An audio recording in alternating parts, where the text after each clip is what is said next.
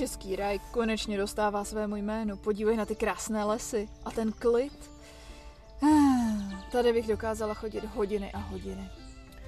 Však klidně můžeš. Nikdo tě nenutí jít se mnou nahoru na hrad. No ty jsi vtipálek, zrovna kostci ujít nenechám. Slyšela jsem, že je skutečně nádherný. Taková středověká perla českého ráje. Na to pozor, ostatní hrady v okolí by si to mohli vzít osobně. No dobře, dobře, tak jedna z perel českého ráje. Proč mi ale přijde, že pořád jdeme z kopce? Hrady jsou snad na kopci, ne? Ne teda, že bych si stěžovala. Zrovna v tomhle je hrad Kost docela specifický. Jako jeden z mála je postaven v údolí na Pískovcovém ostrohu. Prý se tu kolem něj dokonce rozléhaly močály, které postupně majitelé panství přetvořili na velice výnosné rybníky. Hm, navíc mě teď napadá, takové rybníky jsou asi dobrá přírodní překážka, ne? Jo, máš obraný prvek, co ti ještě vydělává peníze. To je dobrý, ne? Pořád ale nechápu, proč zrovna tady. Na to se asi budeš muset zeptat už pana Kastelána. Za chvilku jsme na místě. Vždyť jsou tady všude nepřístupné skály a lesy, kde tady chceš postavit hrad? Počkej tamhle za rohem. A co tam jako... Páni, tomu říkám malebné údolí. Ten hrad v dálce vypadá skoro jako namalovaný. Tohle je údolí Plakánek. Prý tady kdysi všude byla voda. Proto to vypadá jako bažinatá dálnice mezi skalami. To muselo být obrovské. Tak co, dáme závod, kdo bude dřív u brány? No to víš, že jo. Já tady budu ještě běhat. Hej, počkej, stůj, to není fér. Aspoň řeknu start, ne? Eh.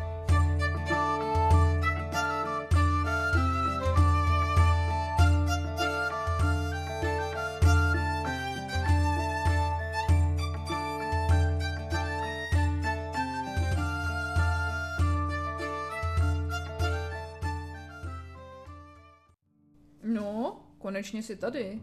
Teda řeknu ti, to běhání bys mohl trochu potrénovat. Nic moc. Každopádně jdeš včas. Tohle je Kastelán hradu, Jan Macháček.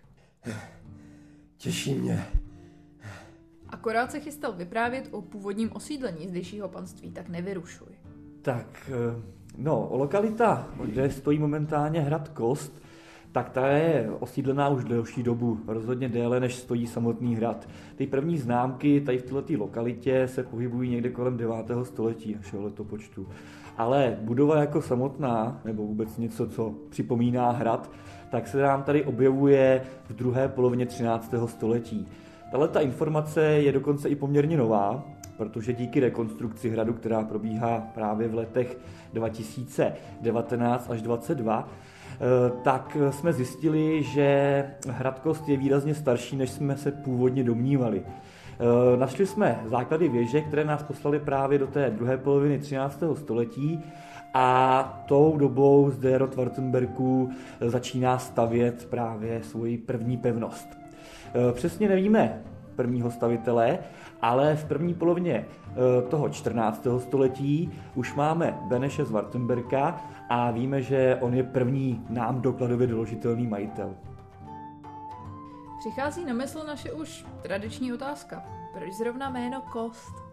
Název hradu pochází právě od toho prvního doložitelného majitele, Beneše z Wartenberga, který se podepisoval v latině jako tehdejší veškerá šlechta a jeho celé jméno znělo Benesius de Costi Wartenberg, což z latiny tak laxně přeloženo znamená Beneš z pevnosti nebo z tvrze Wartenberské, ale to de Costi samozřejmě pro většinu české populace tehdy znamenalo poměrně složitý oříšek a poradili si s tím po svém a z de Costi vzniklo z krásný z kosti, takže eh, tady máme vlastně nejpravděpodobnější získání toho názvu hradu.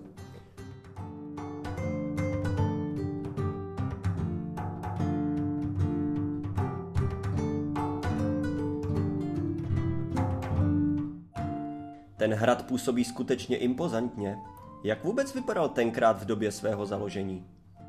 Ty první počátky eh, hradu eh, z, toho, z té druhé poloviny 13. století, tak hrad vypadal, že dost podobně, jestli to můžu přirovnat k hradu Friedstein. Měl velkou kulatou věž, eh, takzvaný Bergfried, což je základní obraná stavba, a potom jeden palác. Ten byl obytný samozřejmě pro tu šlechtickou rodinu. Následně byla tam kamenná vstupní brána, možná i s padacím mostem, ale to je čistě jenom teorie. a hrad byl potom obehnán palisádou, dřevěnou palisádou, místy mohla být i dřevěná teda, pardon, kamenná hradba, která fungovala jako pevná fortifikace pro nějaký lučišníky a tak dále. Tohle to všechno bylo standardem tehdy v Čechách, víceméně pro tu šlechtu. Takhle nějak vypadal ten šlechtický hrad. Ale pak v druhé polovině 14. století přichází syn toho prvního nám známého majitele Beneše, Petr z který zastává vysoké státní funkce na dvoře císaře Karla IV., sjezdí značnou část Evropy a přijede sem do Čech a udělá velice razantní krok. Přijde tady k rodinnému sídlu a řekne zbourat všechno. A nechá si vystavět zcela úplně nový hrad, který se nám dochoval do dneška a ten právě je až nápadně podoben francouzskému stylu. On prostě přijel z Francie a řekl si, že to tady nikdo nemá a udělal právě tu nečekanou změnu, že nevyužil stávající stavby, ale nechal je všechny kompletně pobořit a na tomhle místě vystavil z Brusu Nový hrad. No a tenhle ten systém se nám toho opevnění a toho, co on tady vytvořil, víceméně dochoval do dneška, akorát dalším průběhu staletí na to další majitelé nabalovali e, nové a nové budovy. Cho, no tak to se ten Petr z Wartenberga skutečně vytáhl. Starý hrad prostě srovnat se zemí a postavit si nový, to určitě chtělo odvahu. Jenže co přesně je ten francouzský styl? Jakože tu měli výrazná R a zálibu v ještě výraznějších sírech? To ne. Největší rozdíl je v té hlavní opěrné věži. V Čechách se stavěly hlavně kulaté bergfrity. Jejichž primární účel byl čistě k obraně hradu. Tenhle konkrétní styl se nazývá po francouzsku donjon a v podstatě se jedná o čtvercovou, klidně i nepravidelnou věž, která mohla sloužit jak k obytným, tak k obraným účelům. Navíc mohla aplikovat systém takzvaného břitu. Jasně, jako na Českém Šternberku. Po šikmé stěně sjela střela katapultu na stranu a nenapáchalo tolik škody, to už známe. Přesně tak. Nahoře v té věži bylo obytné patro. V době míru si v něm mohla bydlet, ale řekněme si na rovinu, že i člověku před 600 lety se nerado šlapalo do schodů tam a zpět. Takže spíš sloužila jako skladiště. Obytné patro se hodilo hlavně ve stavu nebezpečí, třeba když byl hrad v obležení a posádka byla zatlačena až do úplného jádra hradu. No a využili to vůbec někdy, když už to dalo takovou práci to postavit?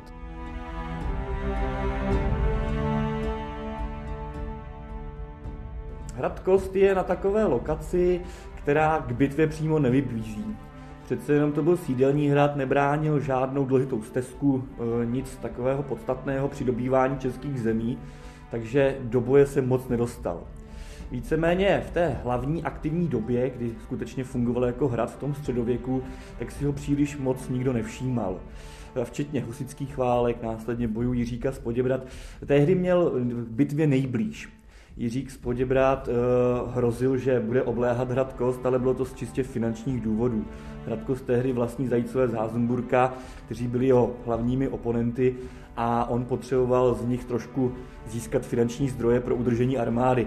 A tak pohrozil, že hrad Kost eh, dobije a oni uh, reagovali finanční protislužbou, aby se tak nestalo. Vlastně první oficiální nasazení v bitvě je až za 30 leté války, kdy Hradko stále ještě funguje jako pevnost, e, dokonce je opevněn proti švédskému vpádu, ale bitvy se vlastně moc nedočká. E, po příjezdu švédského vojska, které nebylo nikterak početné, protože to bylo pouze 24 lehkých švédských jezdců, se posádka vzdává po 20 minutách e, prostě dohodou. 24 lehkých jezdců obsadit takhle mohutnou pevnost? No to si obránci za rámeček asi úplně nedali. Tak znáš to. Pro dobyvatele bylo většinou jednodušší nepřátelé prostě uplatit. Neplýtvá životy svých vojáků, šetří to čas a dokonce i ty samotné peníze. To je fakt, obléhání hradu asi byla velice drahá záležitost. To byla, hlavně v dobách, kdy se armády skládaly převážně z žoldnéřů. Těm musíš platit pořád a když už do nich sypeš peníze, tak nechceš, aby se váleli před hradem a čekali, až se někdo uráčí vzdát. To je pak akorát o tom, jestli se vzdá dřív hrad nebo tvoje peněženka. to je pravda. Ono nějaké vstanování v plné polní a navíc v bažinách asi není úplně dvakrát příjemné. Jak tedy vůbec vypadalo to podhradí? Dalo se tu žít? To podhradí tady vždycky existovalo. Samozřejmě hrad je bezpečné místo, takže okolí se zaplňuje v případě nebezpečí se tam chcete skovat. Eh, tady eh, vlastně byly převážně bažiny, kromě právě té usedlosti, která se nacházela v místech, kde dneska i je vesnice Podkost. Eh, tyhle ty bažiny potom ale přetvoří na něco smysluplnějšího rodina Lobkoviců, která už právě v tom 16. století, kdy hrad vlastní, v tom přelomu 16. 17. pochopí, že nejde žít pouze eh, z těch desátek a daní a tak dále. Už je musí trošičku začít podnikat. A tak začne okolí zvelebovat tak, aby ta půda byla vydatnější. A z celého toho okolí podhradí, kde jsou ty bažiny, vytvoří rybniční systém. Eh, lobkokojcové s tím mají zkušenost už eh, i z jižních Čech a tak dále, takže nejsou v tom nováčci. A proto se jim to poměrně podaří a tady přímo v okolí hradu eh, vytvoří dohromady pět rybníků, což vydatně zvedne výnosy z toho panství. Navíc to způsobí i lepší obrany schopnost i když nemyslím si osobně, že to byl jejich záměr. Ale jakmile kolem hradu uděláte přímo návaznosti na hradu tři rybníky, tak samozřejmě vytvoříte přírodní překážky, které se hůř zdolávají. Ty rybníky tady vydrží skoro všechny, až na právě eh, z těch pěti dva, které byly v přímé kontaktnosti s hradem. Dneska tomu říkáme údolí Plakánek, což je jedno z nejmalebnějších údolí v Českém ráji, ale původně na začátku toho plakánku právě byl rybník. A nad ním, směrem do Turnovského údolí, kde je dneska centrální parkoviště hradu, tak byl ten druhý.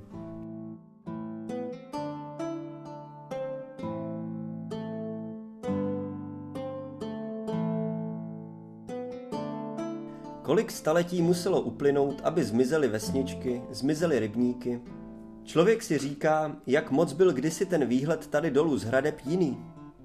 Asi tu chyběl ten stánek se zmrzlinou.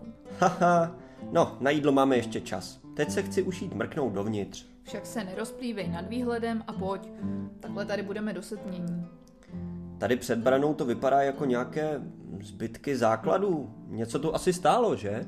Nacházíme se na hradním parkánu, což je takový hospodářský prostor právě hradu, kdy funguje skutečně hrad jako hrad. A tady se nám původně nacházely budovy, které sloužily jako sklady, stáje, kočárovna, kolna a tyhle ty věci potřebné pro ten běžný život hradu. Tyhle budovy ale právě v 19. století pro spatný technický stav a nepotřebnost byly sneseny, zmizely nám odsud a vytvořili nám tady takovýhle plac. Teďka během rekonstrukce jsme právě odhalili zcela kompletně jejich půdorysy a vzniká nám zde nová dlažba.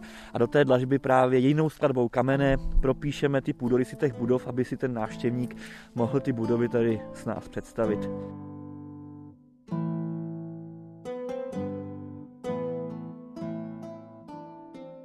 Konečně jsme se dostali k té majestátní věži. Působí skutečně bytelně. No jo, ale proč má dveře tak proklatě vysoko? To se tam lezlo po žebříku nebo co?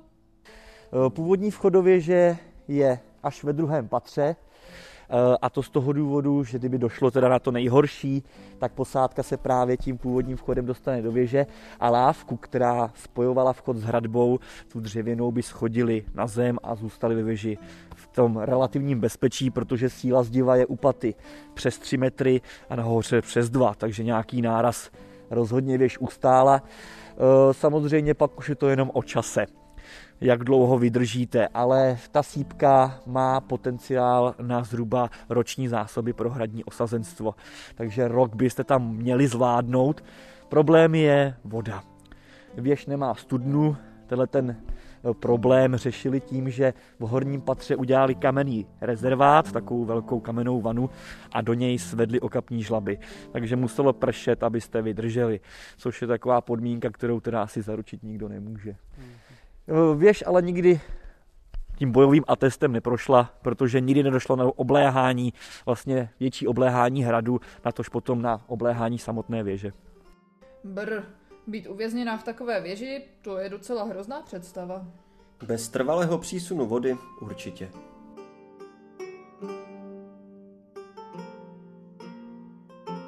Toto je hradní zbrojnice, která je dneska expozicí právě hradních eh, těch zbraní, co zde máme.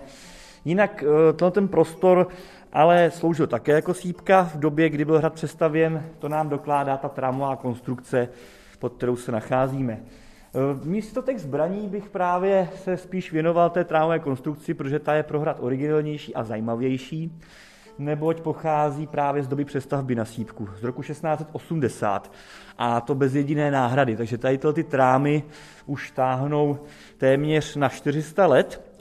Trošku jim ještě teda chybí samozřejmě, ale už se blížíme a byly ošetřovány takovým tím osvědčeným tehdejším receptem, což je směs volské krve, fermeže, soli a pepře. Tady ta směs vám vytvoří dokonalý nátěr, který má zabránit napadnutí broukem, plísní a dokonce i částečně požáru. Voská krev právě v tom dřevě by měla v případě ohřátí spěnit a vytvořit cosi jako hasidlo. Takže eh, doufejme, že to je pravda, kdyby náhodou, ale zkoušet to nebudeme. Tak, jinak zbraně máme převážně zápůjčkou eh, z vojenských historických muzeí a něco je potom přímo z majetku rodiny Kinských. Tak zbraní je tady celá řádka, takže každý si přijde na své. Páni, to je zajímavá metoda. Docela by mě zajímalo, jak na tohle někdo přišel. Tak víš co, spousta objevů byly úplný náhody. Třeba někdo míchal kusem dřeva volskou krev ve vědru, no a pak si prostě všimnul, že se ten klacek nedá spálit. Jo, to je asi fakt. Tak budeme věřit, že to funguje. Ostrý test nehořlavosti by si tady z personálu hradu asi nikdo nepřál. Hoho, podívej na ten další rytířský sál. Tomu říkám prostor s pořádnou jídelní tabulí. Tady se muselo hodovat skutečně velkopansky. Akorát ten velký lustr z jeleního paroží bych asi vyměnil. Nevypadá moc autenticky. To jsou danší parohy. Ale jo, do středověkého hradního sálu se to moc nehodí. Hold moderní výdobytek nějakého 19. století.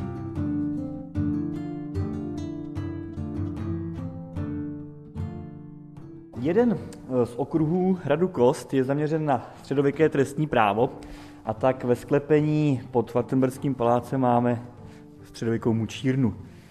Vlastně eh, tady se nachází všechny takové ty běžné nástroje, které se dají použít k získání informací z člověka. A v tehdy ty získané informace byly považovány vždycky za pravdu, takže ne vždycky to muselo tak být, ale eh, tady to trestní právo rozebírá vlastně hlavně ten základ, co my tady máme, a to je eh, to vlastně pětistupňové týrání, takzvaný Tereziánský kodex, který v pěti stupních má odhalit pravdu či, či lež. Víceméně podle té teorie, co tehdy vznikla, tak ten ordá, ordál, který vlastně byl božím soudem, tak pokud byste byli nevinní, tak vám Bůh sešle sílu překonat bolest a vy vlastně neřeknete, že jste vinni a pokud jste vinní, tak Bůh se eh, nad vámi nesmiluje a nepomůže vám, no a vy samozřejmě kvůli bolesti vykřiknete a promluvíte a přiznáte se ke svému zločinu. Eh, těch pět stupňů bylo poměrně náročných. První bylo svazování, to vám konopným lanem tedy trošičku zmačkali končetiny, hlavně ruce. Odřeli je, ty rány se zasypávaly solí a pepřem. Dvojka byly palečnice, jak už název napovídá, došlo k rozdrcení palce. Trojka byla španělská bota, ta zase drtila tedy holeně. No a čtyřka a pětka se zaměřila na lámání e, kloubů a to bylo se provádělo na skřipci neboli e, na žebříku. Pokud jste zvládli těch pět stupňů, tak jste byli nevinní samozřejmě, akorát se to tedy nikomu nepovedlo. Mohli jste svobodně. Tak, tak, tak. To svobodné odpadování dokonce bylo zárukou, protože ten na to myslel ten zákonník, že pokud se nepřiznáte, tak jste nevinní a kat vás musí potom kurírovat, takže eh, tam bylo zaručeno, že odejdete. ha, takové donucovací prostředky by se nám občas hodily i teď. Hmm, jak to myslíš? No, třeba bych se konečně dozvěděla, kdo mi tohle ukradl můj jogurt ke svačině. Hmm, uh, no, určitě si zapomněla, že už si ho snědla. Pojďme radši dál. Mm, jasně.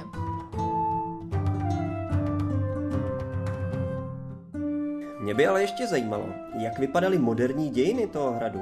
Přeci jen Kost byl sídelním hradem, tedy uspůsobeným k trvalému a hlavně na tu dobu luxusnímu bydlení. No, luxusnímu.